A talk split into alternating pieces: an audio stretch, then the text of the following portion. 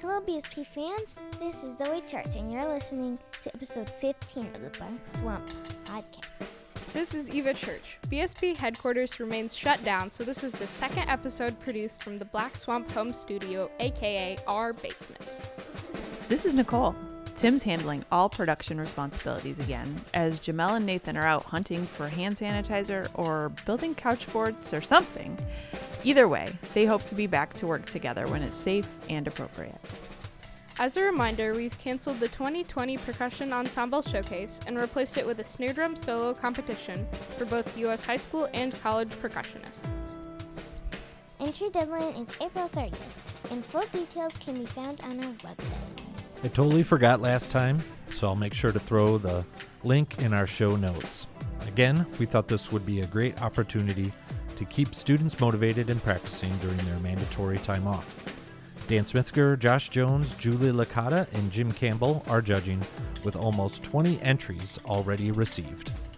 So, uh, this next conversation is with Doug Perkins, and it was actually recorded several months ago, uh, right before PASIC 2019 uh, in November, actually. Since that time, Doug has assumed teaching responsibilities at the University of Michigan. Uh, we don't touch on that, but we certainly unpack the last 20 years or so of his musical career. Uh, it's always a pleasure talking to Doug. He's fun, uh, super down to earth, and has a ton of knowledge to share. So here we go. Hey, Doug. Hi, Tim. How's it going? Good. How are you? Uh, I appreciate you calling in um, and having a chat with me.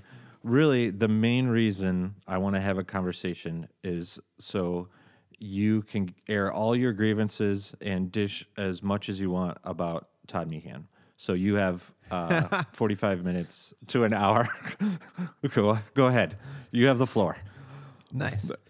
No, I, I'm just kidding. Uh, I, I had a chance to talk to Doug uh, a couple, many, many months ago. So it's Okay, I'm cool that you this and I because you, you just you just called him Doug, so that already makes me happy. oh gosh, Which are not Uh, the first, okay. nor the last. that, that well, it's because I like you better. So everyone Thank is you. Doug to me. That's me. right, that's really. right. No, I, t- I, t- I talked to Todd. Tom, uh, yes. uh, uh, uh, several months ago. So yeah, it'll be nice to get your side of the story on everything we spoke about. Um, but no, I'm just joking. I don't really care. Um, so real- okay, really, the main reason I want to call it is um, to get your story as a percussionist, like obviously how you got started and um, kind of the path that you've taken to get to where you are now, um, some things that you have going on, some, uh, anything you might be starting in the future. So uh, let's start at the very beginning. Uh, where are you from, Doug?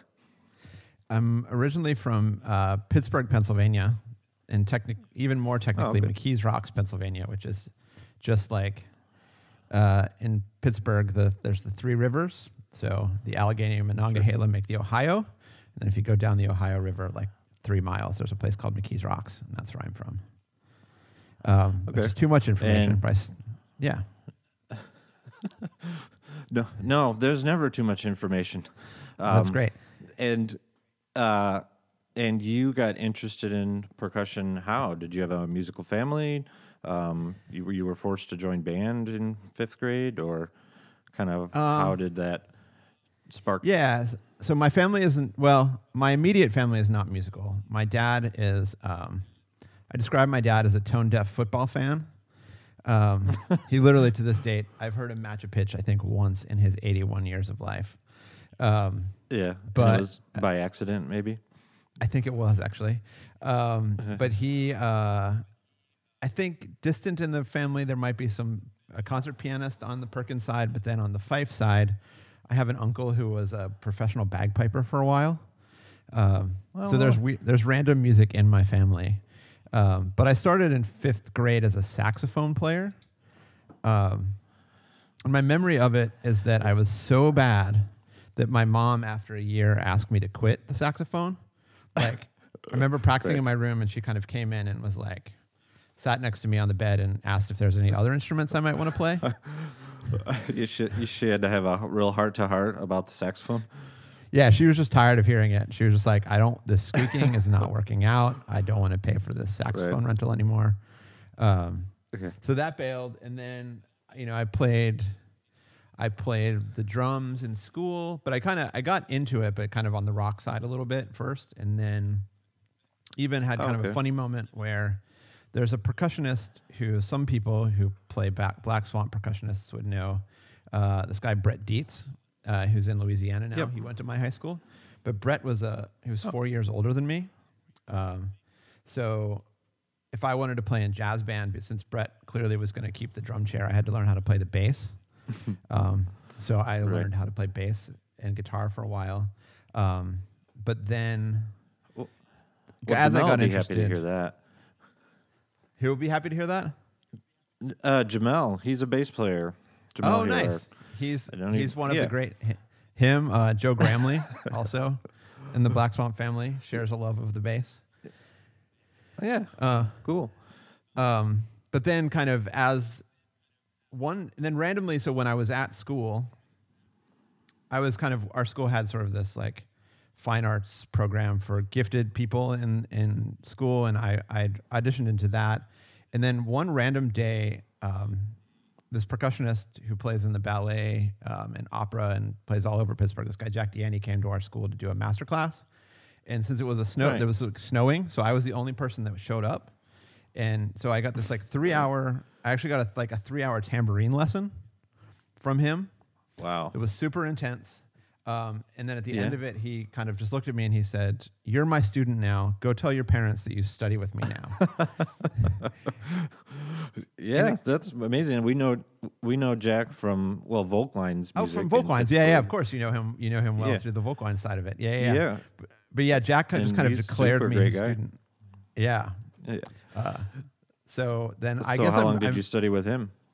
uh, all the way through high school, like from seventh or eighth Okay. grade all the way through. And um, but yeah, funny. He just kind of declared himself my teacher, and um, and then then I uh, went to his house, took lessons. It was very intense and really great. But he kind of, you know, got me really interested in orchestral things, and he's an amazing timpanist, so got me into timpani and like, well, he's just great at a lot of things. Got me like my my fundamentals, like playing accessories and cymbals and how to play bass drum right in a Sousa march and how to play snare drum well. Um, he got me kind of going down the classical, the classical path. I think pretty seriously. Yeah, yeah, that's great. I saw somewhere I'd seen that you did have a connection to him, or kind of cited him as a as Uh-huh. an influence, and I was very curious how that kind of came about. So, um, yeah, that's super cool. Yeah. Jack's a great guy. I mean, he- he he's a big a big supporter of ours through Volkweins for a long time. I know he's still uh, with the company. So, yeah, it's cool to hear. Yeah, he's he's the president now, and actually he brought me, he bought me my first uh, Black Swamp item or gave it to me, probably. Oh, really? He gave me he gave me a tambourine when I graduated, as a like a belated high school graduation gift. So Oh, it's awesome. You still Yeah. you still have it, I'm sure. Yeah, somewhere somewhere back there, unless Todd Meehan like put a hole in it or something. Um, okay, now we're getting started. Now we're Yeah. getting to the dirt. No, I'm just, um, yeah, but so anyhow, Jack was a big a big influence on that side. But I also uh, played in punk bands with Brett for many years as well. Um, in high school. okay. So you were pl- you were playing bass with Brett then in playing, ba- yeah, in sure. punk bands, had- rock bands. Yeah. Yeah, Yeah. that was that was definitely a thing that happened for a while. You still play bass guitar, or could you? Um, spiritually, I, I answer yes. I don't know if I can actually play very well, Yeah. but you know, I still identify as, as well, you got the player. job done, I guess. Yeah. And you you still connect with Brett at all? Uh, it's funny. We had off and on, but just randomly in the last couple of weeks, we've been emailing. Um, you know, as as we all have friends from high school, it's like we'll go years without speaking, Yeah. but then, but actually this week we have spoken. So All right. Yeah. Do you see him at PASIC ever? Does he? I don't know if he attends or not. Or I I, I would assume so. I, I have. So we'll we'll have to see. I'll look for him on the floor in a couple of weeks. right. Cool. So you're you're playing percussion in high school, studying with Jack Deanny, and then um, I do know you got your undergrad at Cincinnati. So, because was Jack kind of influential there? Did, what- did he was he making suggestions, or did you kind of search that out on your own? Uh, that's a good question. I think I searched that one out on my own. He knew he knew my teacher Jim Culley, and I know that when I kind of came to the idea, he was really supportive and was a fan of of Jim from hanging out with him at PASIC. I think, um, Sure. and I. It's funny with Jack. Well, I think he was he was super supportive. Um, he put he pushed me very hard, but I also remember like the day I told him I wanted to go into music, he just started laughing. but I think like he just lived through getting Brett through school and some other t- students, so I remember him Right. laughing a lot, but then also being very supportive. Um, and it's funny, you know, I went to school in the the pre-internet era. Um, right. So did I. so, so I was looking at a number of schools, but even since Cincinnati had a really good picture in percussive notes one time, Okay. Yeah. and so I can remember being like was 14 and seeing a picture of this room full of crazy drums and gongs and stuff, and I knew I wanted to see that room. Um, yeah. and then I had family in Dayton. Uh, my my godfather was the uni- uh, he was one of the like a vice president of development or something for Dayton, and he'd arranged a Okay. tour for me. Like one time we went to Dayton, and then we went to Cincinnati for the day, and I got to meet the guys, and I got to Yeah. see all the cool drums there. And then kind of once I was there, one the city felt enough like Pittsburgh that I felt comfortable being there Sure. just being away from Yep. home there, but then also like there was this room f- full of mystery and excitement, and I wanted to be there. Yeah, so yeah, you were sort of gravitated towards it. Uh, no, I think that's a good point that uh, Cincinnati felt like Pittsburgh because I think that's pretty important. Many of the people I've been talking to is that kind of does come into play when they're choosing an undergrad degree, like where it is. You know, obviously who you're studying with and and how nice the picture looks in percussive notes, but um, uh, you know, well, does it? You know, they're moving away from home. You move, you moved away. So, are you going to be comfortable there and and feel like you kind of fit in? So, sounds like obviously you did. yeah, it was just a little further down the Ohio River. So Yeah.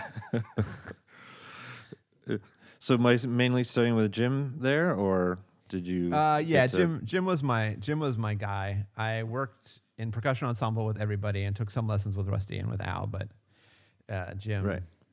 you sort of have a primary person, and that that felt right. So so I I spent all So four did the- years with him.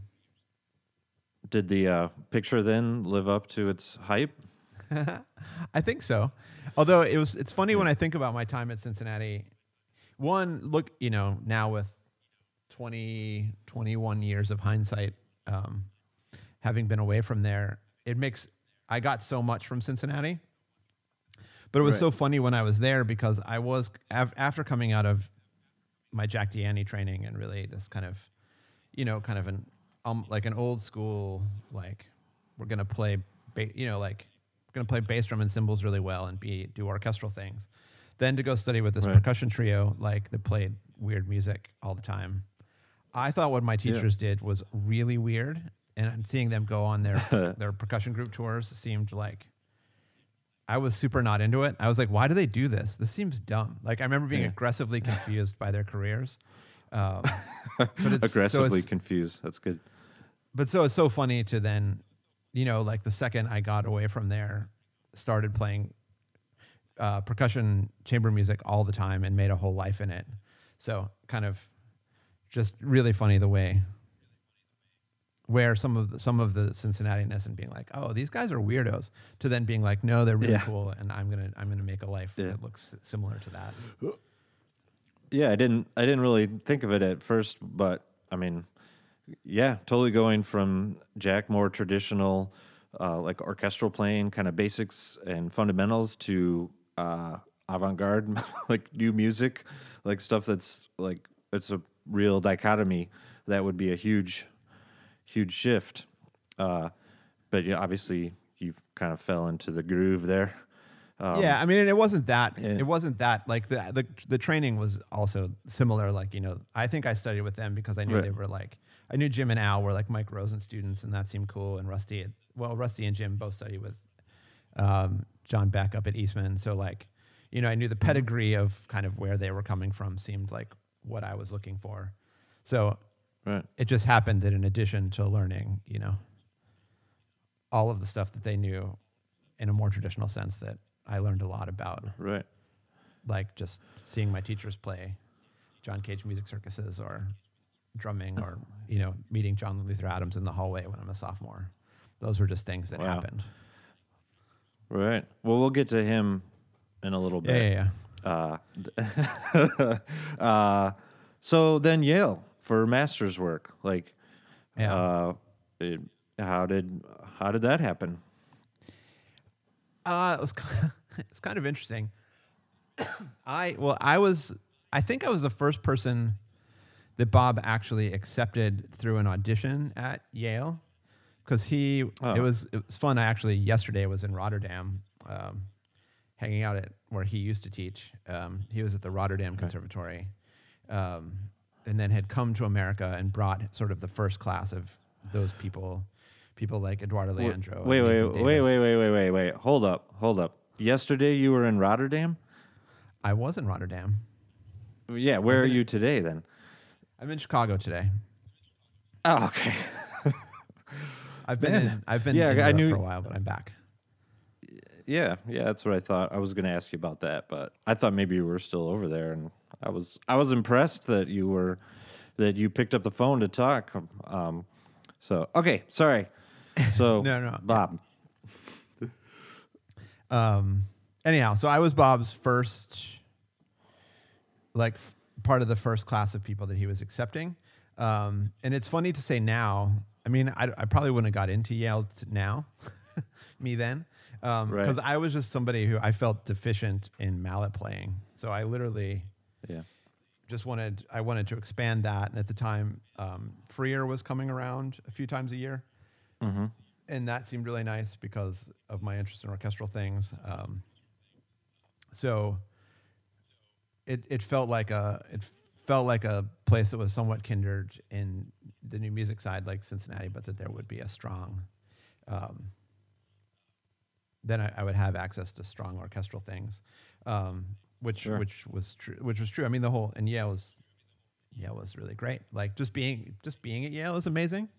Um, Right. as a as a person with low SAT scores from McKees Rocks, Pennsylvania, uh, Right. getting to go to school at Yale for a couple of years was um, really a, the access to so many smart minds and so many great things was really mind blowing. And then, um, and then, yeah, with working, you know, obviously the kind of um, music education getting from uh, from Bob through his obviously the mallet stuff and um, percussion ensemble Mhm. stuff, but also like you know the world forgets that he's that he was a timpanist for a long time um, and is a Cloyd Duff student. So like that strong timpani um, training is a huge part of what I got there. And then even with Tom, uh, and then having some some chance to work with Freer and just have him beat me up a little bit about orchestral stuff. Enough, enough. Actually, it was actually really kind of wonderful. We worked for the better part of a. We kind of worked for sort of the first year, and then then the So guys came, and Tom and I had to Right. sort of. he and I had a lovely dinner one night where he explained that I needed to focus with my life, and then I gently let him go, or I gently let the orchestral thing. go. um, But Right. he like, but he the things he gave me in that year, I still talk about every week with my students, and kind of the way he clarified my brain around, you know, playing playing, um, preparing for auditions and that kind of thing has, was Yeah. invaluable. So th- there was a point then where you you kind of had to decide if you were going to pursue orchestral and or uh, uh, more contemporary percussion, and Um, that was I don't- kind of uh, I, I, I, I don't I don't know. Like I, I only bring it up. You know, Tom made it easy, and that Tom cared enough to have the conversation with me. Um, But I think he he's he's a believer, not um, incorrectly. Just the one time we had a conversation where he's like, you play this stuff well, but you also play this other stuff. And my students in Cleveland just just do the orchestra stuff all day. So Yeah. when you stop practicing your excerpts and go play, you know, John Cage, my guys are still still playing their excerpts, so they're going to beat you. But you sound really good. Yeah. Um, although it was, it was fine. I think similarly, actually going back to Jack, I think I've always enjoyed being a generalist. I think he always was trying to Sure. get me to think specifically, um, but I'm a I'm a messy messy person that likes to play lots of things. So I guess at the time I made a choice, but it was less like making a choice and more that just like my friends my friends and I were playing a lot of music together, and that seemed really fun. right. So Sure. you know, it was more the kind of choice of like, you know, why you play with the kids on one side of your block for a while, and then later in the year you're playing with the kids on the other side of the block. It was less like I have to make a big life choice. It was just kind of organically. Yeah. Uh, Sure. Yeah, that's what I was going to say. Organically, or I mean, it's more of a transition. So when you say playing with your friends at Yale, that it was that the start of so percussion then? Uh, yeah, yeah. That was when we just kind of all met in school. Me and Feeney, Tim Feeney, and Todd and Jason Treuting were kind of playing in percussion ensemble, and then it seemed to be going really well. You know, working through some repertoire, and I always like to talk Right. about how that felt like being back in rock bands. Kind of so, kind of like how it felt in high school playing with my friends. It just we were the dorkiest rock band in the world. Yeah. Well, I I'm sure a lot of people would be uh, love to be in, in a dorky rock band right now. Either Yeah, either yeah, side. no, so, and it was great. It was yeah. really great, but it had that vibe of just like hanging with my friends. We just happened to be playing, yeah. you know, percussion repertoire. Right. So how did it go for and for all the listeners out there? I mean, you were, uh, I guess, a founding member of So Percussion. Um, how did it go from uh, what I would assume would be a, like a graduate student ensemble to more of a professional kind of performance performing group? Um, Or I didn't? guess sl- slowly, very slowly. Yeah. But uh, I always Right. talk about just how nice it was that we. I think while we were in school, we really enjoyed playing with each other, and we felt it's weird to use the word safe. Like we just felt like when we were in the room working, like we knew that life felt good, and we felt like. I think we felt okay about the state of state of things, and I, I say that like Right. thinking about for young performers or you know 22 year old 23 year old 24 year old percussionists who are leaving about to leave school and thinking oh my god i have nothing to do Right. that can be that can be a soul sucking and terrifying feeling but for us we had oh, each Oh, yeah. other so even though you know we we played in school and then we knew we wanted to keep playing out of school but even though we all had like desk jobs you know i worked at the hartford symphony in the education department it was really nice to have rehearsal every day with my friends and we had gigs to book and we had work to do so it was kind of like getting out of school even though we weren't making a ton of money having our own studio and having gigs to play and meetings to attend sort of gave our musical life focus. Um, 'cause it took a few years. Um, we were we were really lucky to in school have had access to people like you know we got to play for Steve Reich for the first time in school, and then Tim Feeney uh, paid for the so-called Laws of Nature, which is this big quartet by David Lang that was written for us. Um, Right. and it's sort of like through those two composers and those projects and their mentorship the sort of the things that kind of got us our first press and our first big tours and people that actually pay money for us to to play places. Um, but it really worked, as I said, like from playing from being in school to playing art galleries in town to maybe playing an art gallery in the next town to somebody's actually going Right. to pay us in New York City. So I guess the first person that paid us any real money was Tom Burritt. Had us come to University of Texas for a week, and I remember when we got that gig, we were like, we thought we we thought we'd really made it. Yeah.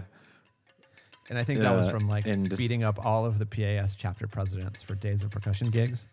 He used to be the Oh, chapter right. president of Arkansas, I believe, but then was like, "Well, I'm not there, but I am going to Texas. Maybe you could come to Texas with me."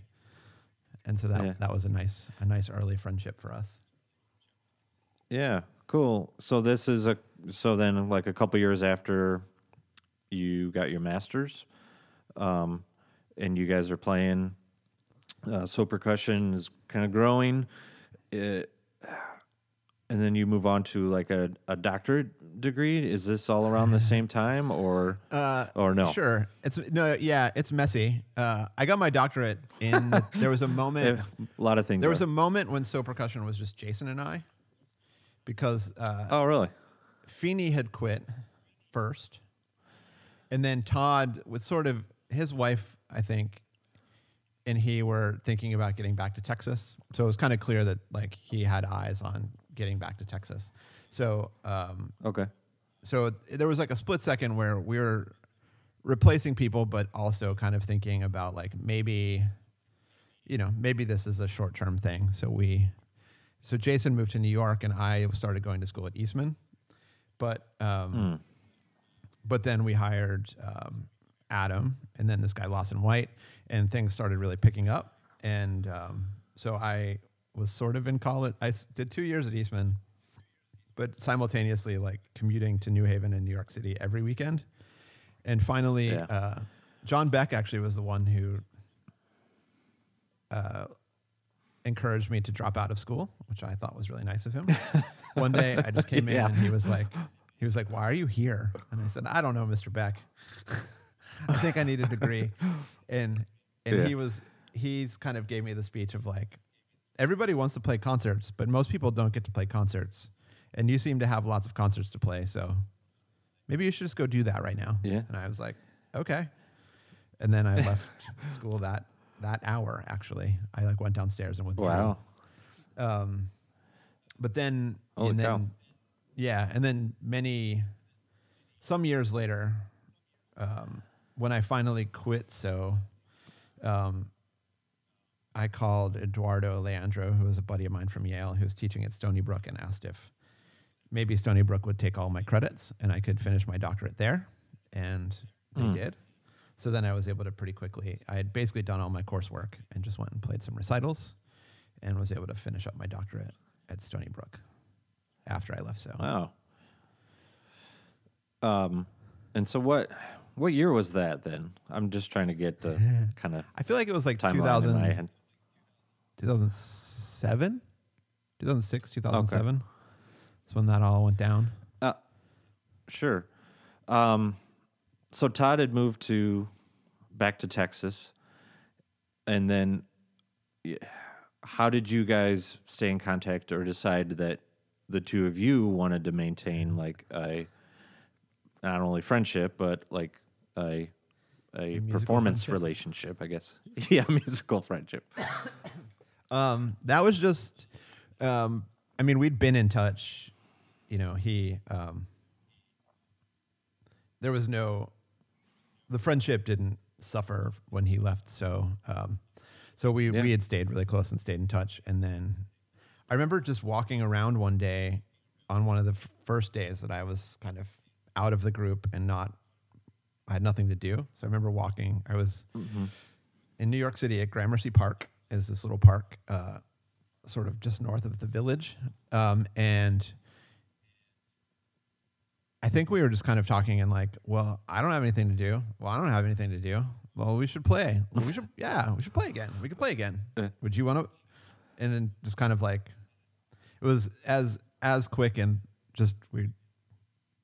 It it was a very quick conversation. Um, Yeah. and then then we just started playing together, um, which has been, which was really it was it was really great and just kind of like, Yeah. um, but an easy an easy and an organic decision, um, Yeah. and remains so nice. Like we we just played in Lithuania, played in Lithuania last week, two weeks ago, um, Yeah. and you know just when you realize as we all get older, Tim, you know that I've known Todd for going on 25 years now and have played Yeah. intense music with him for just about as long. Um, just so Right. so so nice to have a friend like that. Yeah, sure. Uh, it okay. So everything everything you're saying is is lining up with uh, Todd's account. Just so uh, to put your mind put your mind at ease.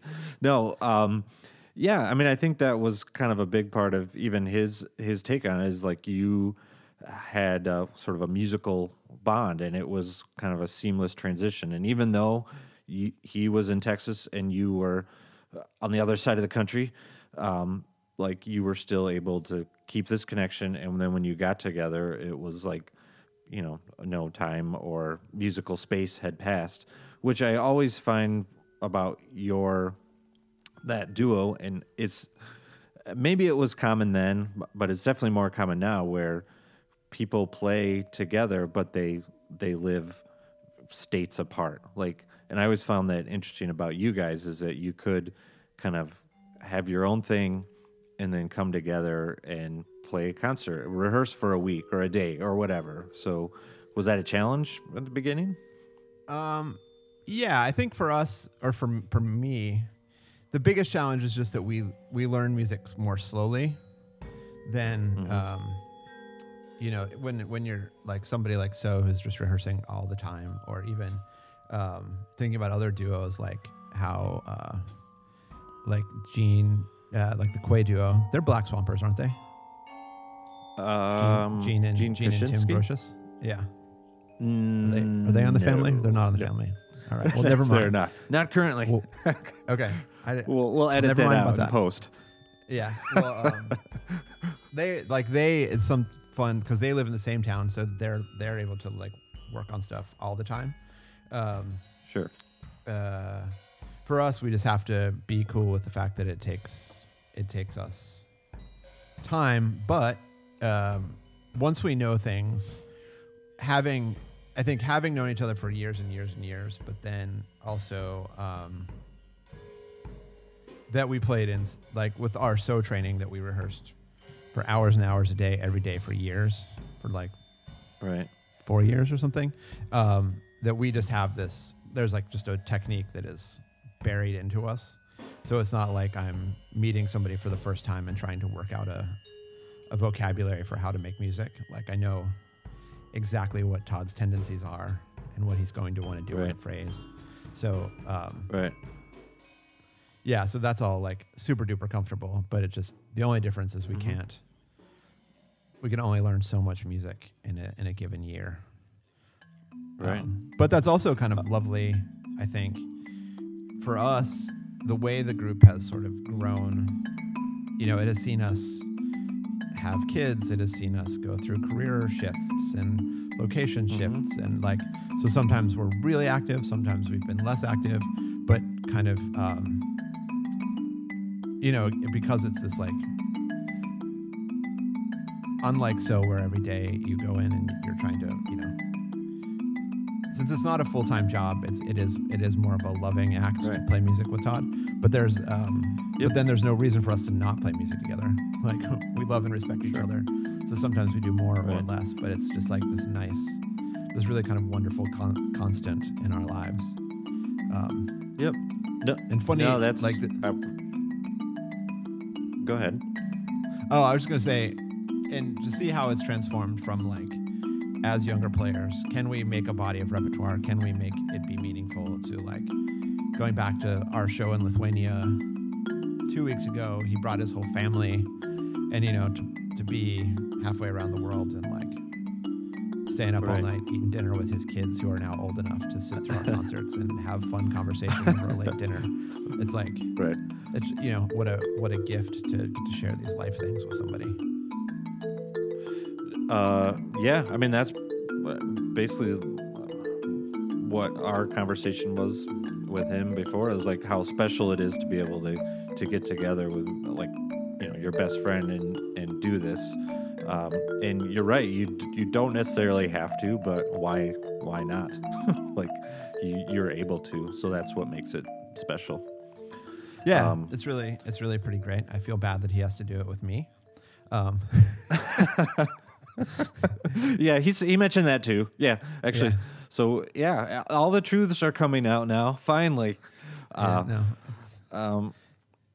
So, what I don't, we don't need to. I another thing I wanted to get at was, uh, you kind of touched on a lot of your travels and on, um, you have been and taught a several different places, like a lot on the East Coast, uh, Chicago. I don't know if you're still based in Chicago because now you're, you know, it's not a surprise. You're teaching at U of M, uh, University of Michigan. So, uh, I mean, we don't have to kind of trace through all of that, but I mean, do you still still kind of spend time on the East Coast, or are you based in Chicago now, or um, I, I how does that in- kind of work? Uh, it's messy. My life's messy, but it's fun. um, That that seems to be a trend, uh, but yeah, that's so cool. I I had lived like yeah for the last bunch of years. Well, like in the so times, I was living in New York City, which was cool, and then Right. I was teaching at Dartmouth and moved up to uh, Concord, New Hampshire, um, which was lovely, but um, smaller town life and. Um, sure. at some point, uh, I, I I think we felt like we wanted to be back in a city, um, and then very in a very wonderful way. There Sorry, was a period of time. So when you say What? we, were you married? Th- when you say we, were you? Yes, we. That's my married? wife. My Okay. wife is the we, uh, and my son Right. at that time. Um, We were thinking about options and um, kind of very generously through some conversations with um, Matthew Duval from Eighth Blackbird. He sort of set it up Right. so that I could be in residence at University of Chicago with the Blackbirds, and then uh, I was able to tour with them for a couple of years. So that that felt like enough Right. of an impetus to move us to Chicago.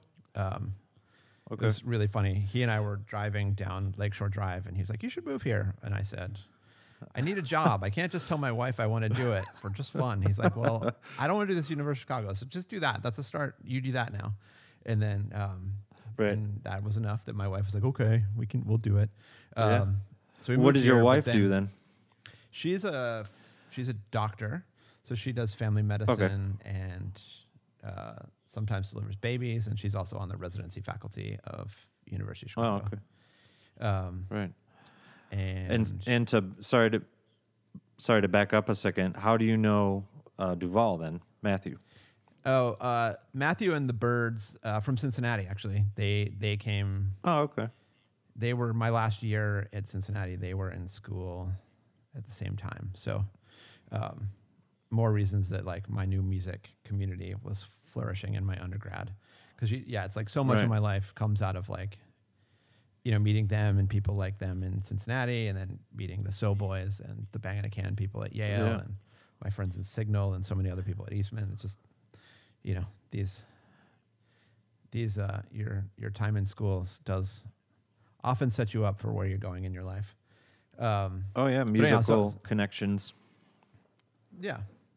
Um, so anyhow, so I live in Chicago still, um, but uh, at some point, um, when Keith Aleo went to Interlochen, um, I was asked to Right. start teaching at Boston Conservatory. Uh, so I do teach. I did and do teach at Boston Conservatory, and just I fly out there from from here every every week or two. Um, and then, as you say, this year is particularly nutty because because uh, Michigan asked me to teach there this year. So I right. was in Holland yesterday, Chicago today, Ann Arbor tomorrow. Jeez. Uh, yeah, man. I mean, but it kind of seems like that's like you said, your life's been messy, which isn't a bad thing because there's It's just really wonderful. constantly have a lot. Yeah, it sounds like it. I mean, you wouldn't do it if if it wasn't, obviously. Um, um, so congratulations. I don't know. If. Yeah. I mean, I think it takes a, a special person to kind of do that, but then like you're making it happen. So I think it's cool. Yeah, there was, and I think in some of our emails you were asking me about like what, um, sort of what motivates you to do things, um, Yeah. And I think some of it is just general gratitude of like how great is it that I get to do what I do, um, but then also. I remember, and going back to Jim Culley, my teacher, I remember once he talked to me about um, how once he was a dad, he'd kind of life once he was a dad, he always talked about being a dad that you turn into a second class citizen, and how your your like primary thing is to raise a child and to make your family work and to make that good. Um, and Right. so for me, that was I think very true, and that once once I was raising my kid, like the idea of failing at a concert or like fail musical failure worried a lot less to me. Um, Sure. but then I was super liberating. Also, being married to a doctor who, for her, like sometimes people die when she is Right. at the office. Like she has patients that die, Right. and she has to carry that feeling with her. You know, even if she does her best, you can't and did all the right things. You can't help but wonder if there's something you could have done different to change that person's life or Right. keep. You know, um, I don't. I'm not. Um, I have none of those concerns. Right. Yeah. Just go hit stuff, Like- and then like you know, if it goes well or not, I can still put on Facebook what a great show it was, and everyone will believe it. And the sun will rise the next day. It's Right. kind of fine. So like, Right. um, Well, So it- sorry, so to, it- just it- to move, move, just to move back for a second. Sorry. Uh, I mean, I, I, I think that totally puts it in perspective. Like, uh, my wife works for Gordon Food Service, which is a like a food uh, industry provider. Uh-huh. and they, so, you know, whatever. And she used to work with a lady there that, you know, when they would get stressed out about something or they would have deadlines or this, she'd be like, "Relax, everybody. You know, we're we're not saving lives. We're selling fries here." Like, it kind of Right. it kind of reminds me of you know the same thing. Like you, you know what? obviously what you're doing is Im- important, but it's cool to have some perspective in that sense. But uh, sorry, sidetrack. Side no, note. it's great. I, no, I, I, I, so I think for me, like also, so when I have to get on a plane or I have to drive to Ann Arbor tomorrow, like I just get to talk to like for teaching, I get to talk to like some of the most talented kids playing our instruments. Sure. and Right. so it's like I'll get up early to go do that, and that's that's great. And similar, and then if I want to like play crazy music or you know like go do a concert in a lake, or I was touring just the last three weeks. I was touring as a conductor in Europe, uh, conducting this violin project. Um, because no one's going to die, so I'm just having a great time taking chances and making things more messy. Um, Right. and and doing well because no one's going to die. And also with the violinist, if Yeah. somebody would have said, "You don't know as much about the violin as you should," I would have said, "You're right. I'm a percussionist. You got me." yeah. right. Uh, is this something you do talk to your students about, like perspective, or not? Kind of not being scared to be messy. Um, I think I try. I try to. I think that is. I try to. I want them to all at once. Um, I think you know, super, or because of that, like we're all lucky enough. I've said this a lot. I think I've said it recently in Michigan a bunch of like, we're here. We're lucky enough that we get to be in these great facilities, making music all Right. day. So we should really do it well. We should work really hard, and then we should treat every decision in our in our solo repertoire or with our technique. It should all be life or death. We should really work it hard, but then we also I do talk about that in the way of like, but let's not get overly nervous or freak out because like you're hitting a snare drum, so if we can work through the like Hopefully, You know. Hopefully, the uh, the the best uh, manufactured syndrome. Uh, never. mind. Yeah, Keep but going. at this That at the sh- end of that was the life, beginning. yeah. But like key G is like not that hard. It's kind of a silly little bunch of eighth notes and sixteenth notes. So like let's you know like work really hard, but like don't like you know need to like freak out or lose weight and stop eating over it because like it's just let's Right. like and if and if you can have fun and work really hard, but just like sort of keep all of that heady life or death in a bad way stress thing out of it you know maybe you'll be Right. more successful than other people Sure. Um, so going back in time, you mentioned John Luther Adams and getting to meet him um, at Cincinnati. uh-huh And I don't know if people, if listeners know or don't know, but you have been heavily involved in multiple performances of Inuksuit, Inuksuit, uh, however, how do you say, pronounce that correctly? Inuksuit? i go Inuksuit, but Okay. But you know, uh, whatever. and so can you can whatever. I don't know how Um, to say Todd Todd's last you- name. Is it Meehan? Is it Meehan? I don't know. I'm literally not sure. I say I.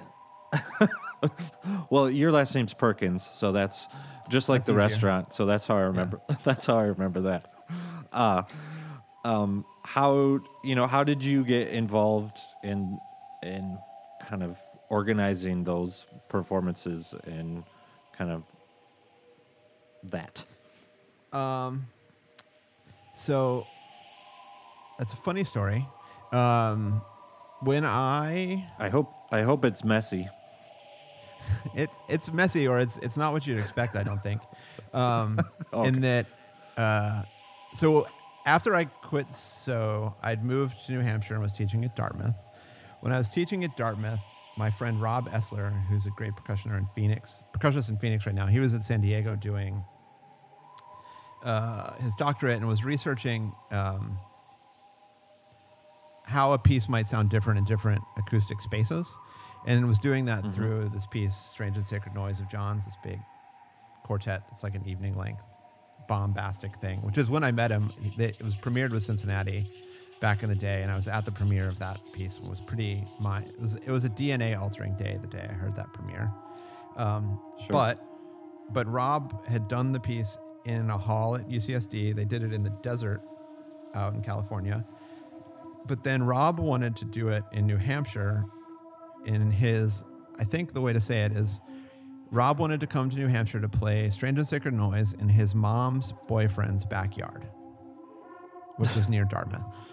So I helped kind of arrange um, for for Rob and his wife Lisa and Steve Schick to come out and play it with me. And John came up, and we rehearsed at Dartmouth, and then played this concert in Rob's mom's boyfriend's backyard. And And yeah, it's messy. It's messy. and it was really great.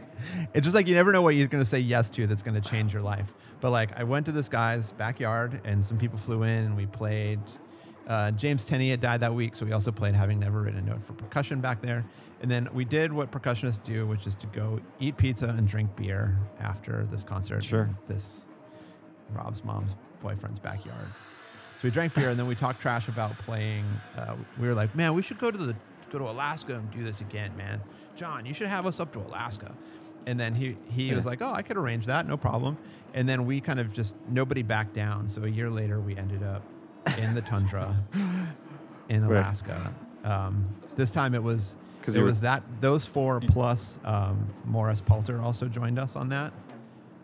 Oh, okay. Um, and we rehearsed at Fairbanks where Morris was, and then we we loaded up the gear, drove it till the, the road ended. We were at, near Denali, in the Alaska Range, uh, and then we're met by ATVs, and we ATV'd gear further out until the ATV thing ended, and then we walked the gear even further, and then we played Jeez. Strange and Sacred Noise for two days uh, for the for the moose of Alaska. Uh, and I think we kind of thought we were just going to go camping and it'd rain and we'd never play, but we played. And then uh, John's neighbor, this guy Len, came and actually videotaped it, and we set up um, recording equipment by running Pro Tools off of car batteries. Uh, and we did it on Wow. the solstice when the sun never set. So there's like these cool videos of us playing in the middle of the night. Um, but whatever. And that was also a big moment for me because I just Yeah. quit So and was kind of not sure if I wanted to do this weird music anymore. But when I had the Sure. realization of like, oh, I just flew to the edge of the world to play snare drums for Moose to hear what it might sound like. like it was kind of a, it was a really nice rebirth of like, no, I do love this stuff. This is what I need to be doing. Um, Right. but so anyhow, we went out there. Strange and Sacred Noise sounds kind of lame on the side of a mountain. Sounds awesome in a concert hall, but the sound floats away. And then John, I think, Yeah. kind of got the idea to um, write his outdoor piece, um, which Steve premiered at Banff. And then um, Omar Caminart, Caminartes? Carmen, Carmenates. Is that how you say it? Furman? I, His I last don't name. know. Crementes? Shit. Okay, we can cut that part out if you cut anything out. Yeah, But yeah, we'll edit uh, that in post. Don't the- worry. It was from. It was also played at. Um, the piece was also played at Furman. Um, but when right after we got back, I started getting random phone calls from people in New York who were like, "I heard you did this tundra thing," um, and then that's what somebody asked me then to do this big concert of Xenakis in Central Park Lake, uh, where we built Yeah. stages in the lake, and it was got kind of a lot of attention. And then also uh, through my relationship with Todd and Tom Burritt, we we thought about doing Inuksuit at the Roundtop Festival in Texas because I had the idea that. Um, if you wanted to get 99 percussionists anywhere, like Texas is probably the place since drummers Right. grow in trees in Texas. So we were able to easily get 100 Right. players. Um, Yeah. And so that's kind of, that was the first time it was ever done with the full 99 players. Um, and once we'd proved concept, and then also after I had kind of done this thing in um, Central Park with Xenakis, that then I was asked to do it at the Park Avenue Armory in New York City for a big show, and then that got a lot of attention. And then we did it in Harlem at um, Morningside Park. So then, kind of, I quickly got a few high-profile performances of the piece, and then Sure. kind of from there, it sort of took off in a way that I didn't expect, and people like then the last, you know, however many years have been getting to go Right. all, all over the world doing that. Um, and then John also wrote another piece called Sila for kind of mixed instrumentation um, that we did at Lincoln Center two years after that, I guess.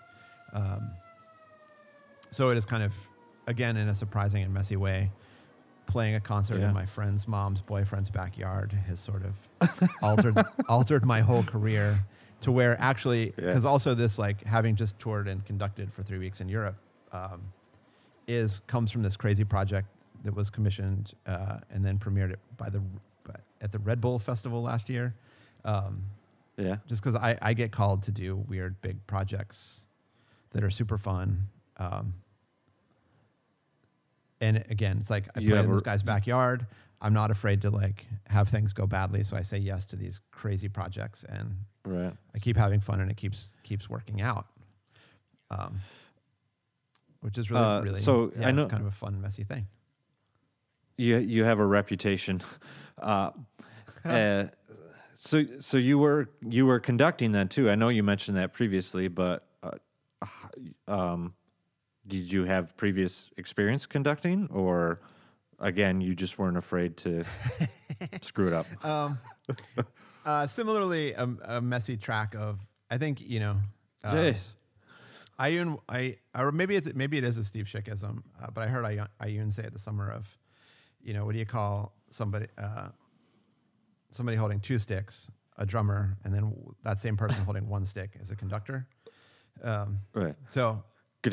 I think, but I, but, I, but it, so I conducted, you know, I've conducted percussion ensembles and stuff. And then there was a, when I lived in. New Hampshire, um, there was a music festival there that started asking me to conduct. So I had every, it feels like every year or two, a couple people call me to conduct something and I say yes. Mhm. So, um, you know, so I've conducted at some different festivals or on, conducted my friends' records or um, I've conducted the new music ensemble at Boco. So I'm I'm like I'm getting there. I don't feel like a total idiot anymore.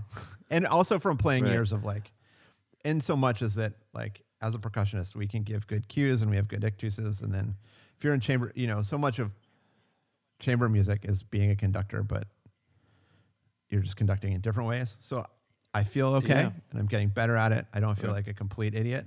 Um, but um, but it's still yeah, it's still hilarious every time. Like this on this tour, people didn't can't think I believe was, when people are just like, "Oh, you're the conductor. Tell me about the things you conduct because you're a conductor, and let's talk about conducting." And I'm like, uh, "It's more complicated than that." Uh, yeah. It's messy. Yeah. So it's but it's Uh-huh. hilarious. Like it's but it's so great. You only have to carry your music, and there's probably somebody there that wants to help Yeah. you set up your music, and you definitely get a better dressing room. Right. So You, you could I'm not mad probably get a page turner if you. Yeah. yeah, it could get. I Uh, could, yeah, it's really good. So we can talk about when Black Swamp wants to start making batons. Hey, it's come up before. Um, Yeah, for me and Colin. so- and Pe- Pedro, you've got some conductors on the on the roster. Pedro, yeah, um, yeah. Pedro is uh, He's, he's like been legit. conducting for a long time. I th- yeah, yeah, that's impressive. Um, Okay, so we've covered your, your like vast uh, career so far in the music uh, percussion industry, and you know, obviously you're crazy busy. You like it that way. How um, is there anything inside or even outside the music or percussion realm that keeps you kind of inspired? I know we talked a little bit about motivation, but in that sense too, what kind of keeps you inspired or or motivated to kind of keep moving forward with all these projects? Um, I think just like curiosity. I think being Yeah. being able to remain curious to wonder what could be possible or um, to sort of push myself sort of to the next out of my comfort zone, I think is what what sort of keeps me motivated. Um, Right. so I um, that and like also, I think in a professional in a professional side, that's definitely definitely something. So always getting new pieces or new collaborations or you know conducting violinists, for example, um, are motivating. But then also like, you know, working with students is also just the energy. The energy of young people is pretty great Right. you know, getting I'm so so lucky right now to be teaching at two great schools where I walk through the door and there are people whose brains are on fire. yeah. Um, and so just to get to sit back and, and sort of engage those engage and hopefully motivate and keep keep people fired up and moving forward is um, I get a ton of energy from that and also when I want to be lazy and think about how well my students play things or how quickly they're learning things um, yeah. it you know it and it, it and i think it's so that in that way even just as a percussionist like you know i my snare drum warm up is probably the best it's been uh, now just because working with students who are super motivated or as my students have Sure. problems and we have to develop their technique then it helps me develop my technique and um, so the feedback Yeah. loop percussively through my students is is really um, super super motivating i think Yeah, and you're not the first person on this podcast that I've talked to that has said the exact same thing. I mean, I think, you know, as an educator, students are can naturally be motivating and you sort of can learn something from each other. So, yeah, a lot of the educators that I've been talking to, that's a definite source of inspiration for them and seeing sometimes like uh, a light bulb go off um, can be um, motivating for the educator as well. So when the you know things kind of click for the student, um, it you know it's a source of energy uh, and inspiration for the educator also. Um, I- if Uh, not just sorry, another light bulb there's like two pieces that i've been working on recently that i watch my students learn and there have been times when i was like oh this is i know what they did great i'm gonna do what my student did there that's gonna work really well yeah. Hey, thanks for that. Yeah. Uh, an, another common thread uh, going way back from in our conversation. You are also not the first person I've talked to that started off playing saxophone, which I think is super interesting. I don't know. I haven't figured it out yet, but um, who else Yeah, do, you, do you uh, remember who I else played saxophone uh, uh, Andrea Venet. I think Adam Nice. Hopper, who I uh, spoke to. Uh, I, I think there was a couple other people too, like saxophones, and and when I even think back, uh, you know how you know when I started, like I wanted to play saxophone too. Like I don't know why. I I don't. Uh, my sister was in marching band, and she's five years older, so I would go, you know, to uh, marching band contests or whatever, symphonic band, and, and watch. And I was like, oh, saxophone seems pretty cool. So I don't know. I never ended up playing, but it, was an attraction. So I haven't figured that little gem out yet. So I'll get. i don't think this is why but I, I will confess that um, the first real concert my mom ever took me to um, Yeah. was kenny g we sat in the orchestra pit We can for edit- kenny g show when i was in like fifth grade i think or fourth grade We That's can fine. edit that I'll part admit it. out too if you want. I'll admit it. I'm cool with it. yeah. That would, was a real would thing you say that Kenny. G? Yeah, I I applaud you for speaking it out loud. W- would you say that it is a guilty pleasure? Then, do you still uh, listen to Kenny G at home No, was- alone was- with headphones on? Uh, no, I, I will listen to um, not a lot, but I would, you could still probably.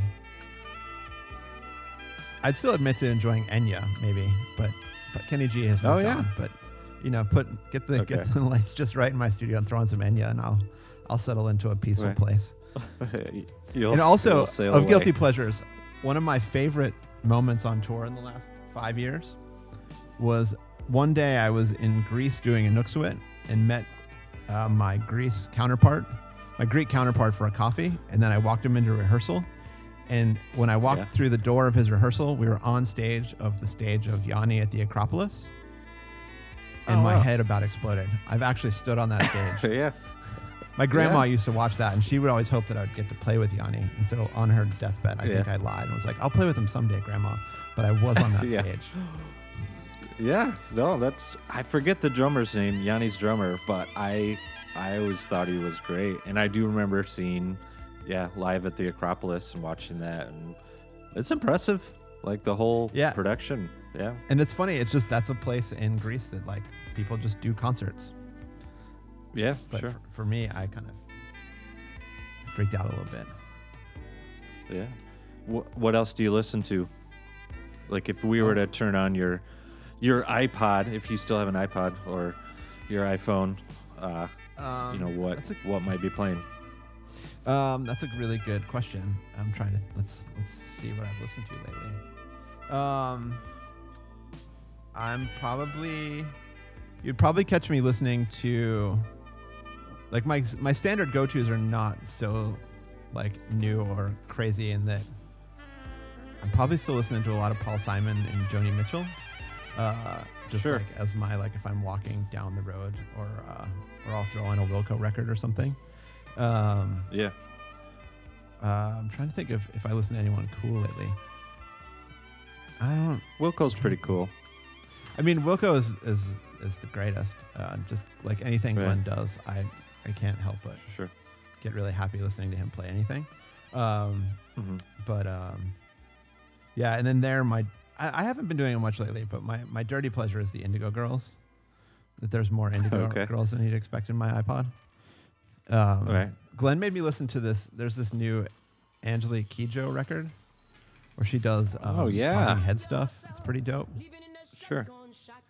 Angelique Kidjo, I sweat, and Indigo Girls, I've seen them both in like smaller venues. And Angelique Kidjo, I mean, I haven't listened to her a lo- for in a long time. I have some of her like, I don't know if it's one of her first albums, because she's West African, right? Uh huh. I, I believe, and has a lot of obviously uh, influence. And my wife and I saw her in a small theater here in Grand Rapids, and it was honestly one of the best concerts I've ever been to. Just like the energy, the drummer was amazing. She had like a small band, and she was great. It was a lot of fun. So I, I didn't know anyone else actually listened to Angelique Kidjo, but it's cool. Yeah, like and seeing I saw the Indigo Girls play duo at Symphony Hall in um, Cincinnati. It was Mhm. unbelievable. Like just how hard they could rock with just like them and their guitars. Oh yeah, Um, so I'm looking at my at my Yeah, there's- phone. I just listened. there's an I've Also outdoor- recent. Oh, go ahead. Yeah, there's an outdoor like uh, music venue here in Grand Rapids, like in a in, in a gardens area, and we saw Indigo Girls there too. Yeah, they had a band, so there was like two of them and then a full band, and yeah, they rocked. It was great. It's great. I I'm not shy to admit that. Um, and then it looks like of music that's not uh, people with guitars. Um, Lesley Flanagan is somebody I, uh, who I really love. I was listening to her record. I was on tour with her this week, but um, I was listening to her record Hedera, which if there's any cool kids still listening at this point, you should check her out. and then um, yeah, they're they're the hardcore fans now. the so hardcore. And then I was listening to left. Nick Photinos. Um, Nick Photinos Okay. is the cellist of Eighth Blackbird. Has a solo record that there's some beautiful Oh, tunes. yeah, cool. I found myself walking through Holland listening to him the other day. Yeah, I've uh, I mean, I've had a record player for a long time, but um, kind of uh, built a space in my basement. I guess you could call it a man cave if you wanted to. Uh, nice. I actually have my my drum set set up, and actually that's where I am now, sitting like a you know home office desk, and have a record player. And so I've been collecting albums of like people, you know, police albums, Peter Gabriel, like stuff that I listened to in junior high, high school, but then also getting into like Hall and Oates, um, Nice. uh, you know, kind of 70s um, rock R&B type stuff. So yeah, I've I've been enjoying it. So my wife and I do kind of run around and I guess you could call it antiquing. It's more kind of junking or going to resale or secondhand places or kind of antique places. And if I just sniff out albums uh, and sort through them. So I had a good score the other uh, last weekend. I found so not so percussion so by uh, Peter Gabriel. Peter Gabriel. Yeah, and then I found the Police's Outlandos d'Amour, like their their first album, in the same Uh-huh. place. So I was super geeked about that. I was like mega score, so I was excited. But and I I'll go do like uh, university tours and stuff, like go travel around Yeah. mostly Midwest. But you know, I always have a little bit extra time, so I search out record stores or antique places and kind of look for albums. But I've been enjoying it. So Oh, that's great. Yeah, I didn't think But- to look look for records in antique places. Yeah, I mean it. They're it's becoming more popular. Um, I mean, obviously vinyl's kind of coming back anyways, but Yeah. so now all these all these vendors are like, oh, we have vinyl at home, and they start pulling it out. So I don't know. Usually there's a lot of Alabama, um, you know, a lot of Air Supply, uh, a lot of country, a lot of country western, uh, but you can find you can find some gems. But um, yeah, just a couple other questions. Like, um, yeah, what if you could go back in time, Doug? Uh, which, Okay. which we're almost there. I can feel it. Um, if if you could go back in time, like, what would you tell yourself? One or two things, like little tidbits, little gems of information that you could pass along to yourself, or maybe you're passing it along to your students now from from your experience. Um, it's a great, it's a great question. Um, well, it's it's interesting. Well, and contextualizing it into how what I do tell my students, um, Right. I think um, I think one I would tell myself and I do tell my students just t- to not take themselves too seriously or not to get too too high on themselves. I do think like in Cincinnati I must have been insufferable. Um, I, I, I had a I think I had a high sense of my value in the world. Um, Okay. Oh. but just like I don't know. I you know, find like, that hard to believe, but yeah. No, you know, just You're- like just the realization of. Yeah, I think I, th- you know, I just thought I don't know what I thought I would be, but I thought I was pretty awesome. I Right. think, um, yeah. and uh, so thanks to my parents for giving me a good self worth. um, but just like, But- but you know, just putting putting actually being a good citizen, good citizenship over um, pushing one's own personal agenda. Um, Right. so just to remind myself like i think the earlier i could have learned like dude just work work hard but get over yourself see how you can make the world better for everybody um, would be good and then i think also well it's hard to say actually the thing i think about a lot now is just how much like nobody in the world can go it can go in a lot of different ways like nobody in the world really knows or cares about what any of us do as far as in music. Like we're such a specif- such a niche of a niche of a niche of a niche in Yep. what we do. Even my friends who win, you know, Grammys and do cool stuff, like it's still Right. like, you know, you can, or it's it's funny, or like thinking about something like PASIC. I I was at my cousin is a um, uh, stand-up comedian. Um, so one year in Oh, really? Indiana, he was playing he- uh, there's a there was at least there was a comedy club called Crackers. It's like right next to the um, convention center. And so when we were Sure. hanging out at Crackers, everybody knew him nobody knew who I was. And then we would walk a block from Crackers, and we were both anonymous. And then if we walked into the convention center, people would know who I was and have no idea who he was. Right. So we kept just vacillating through like what the scope of influence was and how how narrow it was. Um, right. so that just like Well, and how the two over how the two kind of intersected too. That's pretty interesting. Yeah, but just you know, like, so if my students can figure out that, like, even you know, even or like to use Boston for an example, like, no one really knows who I am or Kyle or nobody knows who Nancy Zeltsman is. Nancy is very important, Right. but like outside of our world, Nancy's just Yeah. like a person, and I'm a person. So you know, just Right. remember, like, I think like if I, but also I think maybe had, had I had a sense of my own humanity earlier, I wouldn't have worked as hard. So maybe it was motivating and made me who I am. But like, um, yeah, just reminding reminding myself and others like, let's just get over ourselves and be good people because like, we're lu- we're really lucky to hit things. We're lucky to do what we do, and we should do it well. But at the end of the day, like, it's just as important that I'm like, you know, a good member of my son's junior high parent community or a good member of my people Yeah. on my street or that I'm good to my dog. Right. Um, right. it's all like, No, I I totally agree. And the niche of the niche of a niche is something we actually talk about at Black Swamp. I mean, yeah, not only are we in the you know music manufacturing world, but it's percussion manufacturing, and then it's orchestral percussion manufacturing, and it's high end orchestral percussion manufacturing. So it's definitely niche in a niche, and we always kind of what I I say is you know we take what we do seriously, but we don't take ourselves too seriously. So I think it's kind of the same vein where we have this perspective of of where we fit into the world in the music world, um, but still being good people and still having sense of humor and exactly like you're saying like you know people outside of our world don't really know who we are but um, we try to make a difference in where we are and what in the world we are in. Yeah and then if i had a dog i guess i would be nice to it too but i try to pet But it's also- but it's also great- it's also what I love about about Black Swamp is, um, you know, like how great that you you all get to go to work and do this.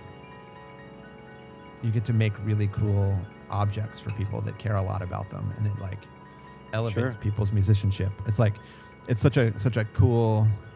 It's so specific, but it also really makes a difference in people's li- like for the people who use service your your instruments and things make a difference in their lives in like a very real way um, yeah yeah I and appreciate it's that. and it's like Um, it's it, and it's and it's totally ridiculous that like you know like it's like Right. it's this like i was explaining to somebody the other day i was like explaining that you know well my woodblock company does this and this and they're over in in holland michigan and they're like wait wait a Yeah. minute. There's a whole i was like yeah it's a whole thing. And you think you know like and then wood blocks can make your life better and you know give you vacations and health care and can Yeah. make me sound better and can make music sound better. And it's like it's cool.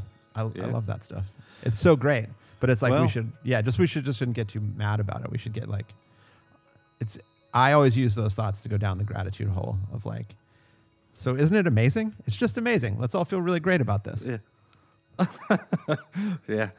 No, I yeah, I appreciate it. I mean, we're like I said, like we take what we do seriously, but we try to have a good time and we try to try to be nice people to and we we just did a well, I say we just did, but it, it from when people are listening to this, it might be several months old now. We did a like a question and answer episode for the podcast, and one of the Oh, yeah, yeah. questions was, um, like, uh, you know, how all the employees got started and what the favorite part of working at Black Swamp was, and uh, all of us independently, we didn't we didn't have a roundtable discussion about it. It was all kind of spontaneous like but everybody said we love working with each other and we have like an awesome team right now we're all friends we're all percussionists for the most part except for jamel who's a bass player.